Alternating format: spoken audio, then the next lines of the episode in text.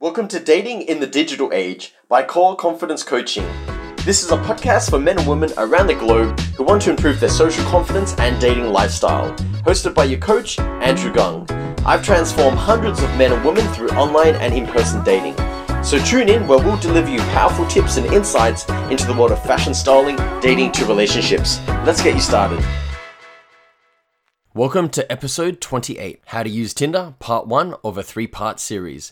I'm going to teach you in these episodes on how to stand out, how to utilize your photos, your bio, and also conversation openers over this three part series. So make sure you tune in and apply what I'm about to teach you because I'm going to give you the fundamental steps on how to get more matches and more success, more dates by using Tinder.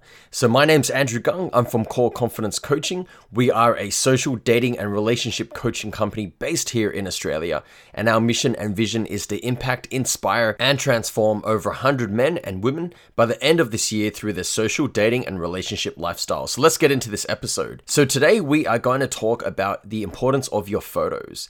And the photos is the number one thing that's gonna make you stand out because that's the first thing a woman sees when she's swiping right or left on you. Because when a user jumps onto Tinder, they have an abundance of men at their feet, right? There's endless amounts of swiping. You can swipe all day long and you'll never run out. So, if you have ever looked at a female's inbox before, I can tell you right now, it is swarmed and full of so many guys hitting her up there would be hundreds of unread messages, hundreds of messages saying, Hi, how are you? Hey, baby, how's your day? Hey, you look sexy. All of these typical one liners. And the girl sees that and she's just like. So she is in an abundance mindset when it comes to this. And so that's why you need to have really captivating photos, very compelling photos that's going to make you stand out make you seem interesting, and it's going to captivate her to then want to look onto your bio and see what you're all about, see if she gets along with you. So it's the actual photos that's the most important on your Tinder profile. Now, I want to give you an example if you have ever used eBay or Amazon before, and let's just say you're looking for a phone cover.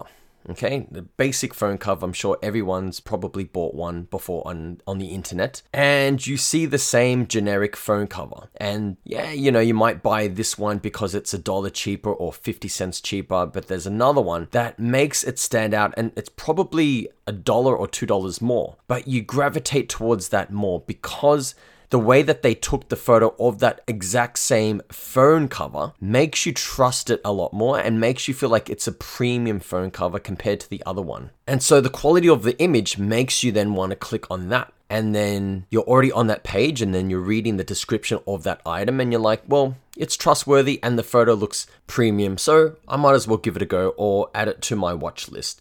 Now, the same concept applies for when you have high quality images for your dating app photos. So, by all means, if you want to get professional photos done, that's completely fine.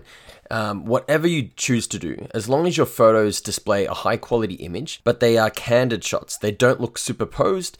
Basically, you want to have snapshots of you in action or doing something, conversing with a friend, having a very good conversation with someone, but it's basically captivating you in your moment, having a good time, because this will draw out a lot more emotion in the photo compared to just a still selfie. When you look at other guys' Tinder photos, you can see that there's a common theme going on. They're either bathroom selfies or photos out with their boys at night and they're pretty much drunk and you can't really tell who's who, which is almost a waste of a photo. And the lighting might be terrible as well. Some guys think that, okay, in order to get girls, I need girls, so I'm just going to get a photo with all of my hot girlfriends, and sometimes it might look natural, sometimes it looks like you're actually faking it, and girls can see this from a mile away. So, whenever we do photo shoots for clients to help them build up their Tinder profiles and their dating app profiles, we prep them well in advance before the photo shoot to make sure that they have three outstanding outfits that display their character and display their personality and that suits them and it makes them look really good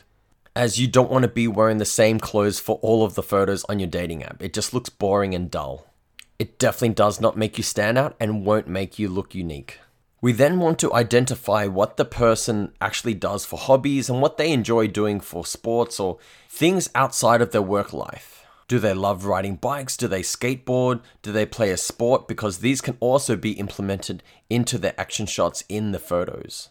And what we're really looking to achieve here with our clients when we do these photo shoots as part of our coaching programs is to get three to four really good photos of them in different backdrops with different styles of clothing, doing different actions and candid shots. So when a person looks at their profile, they get a very good, clear idea about what the person's all about. And there is emotion sparked in the initial photo that they use on their profile to then want to look at the other photos. But I wouldn't go more than three to four photos at most on a dating app profile. And there you have it. This is How to Use Tinder Part 1. If you enjoyed this episode and gained a lot of value from it, then by all means like and share this episode with a friend or family member that you feel this could really benefit them. And I appreciate you listening to this episode and following our podcast as it really means a lot to us and to all of our supporters over the last couple of months, wherever you're listening to this podcast around the world. And if you would like to reach out to us for any coaching inquiries, you can jump onto our website, coreconfidencecoaching.com.au. And whether you found us on Apple iTunes, iHeartRadio, Google Play, or Spotify, subscribe to our channel so you can get weekly updates on dating and relationship tips. This is your main man, Andrew Gung, signing out.